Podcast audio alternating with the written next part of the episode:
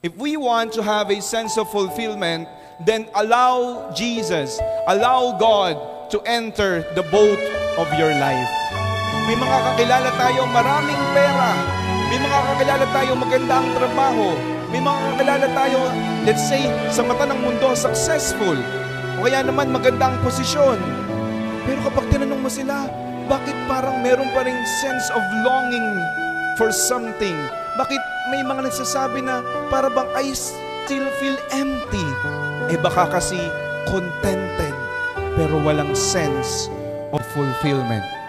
And the key para magkaroon ng sense of fulfillment, allow Jesus to take over the boat of your life. Halahayaan mong pumasok ang Diyos sa bangka ng buhay mo. Huwag mong iitsepwera ang Diyos. Why?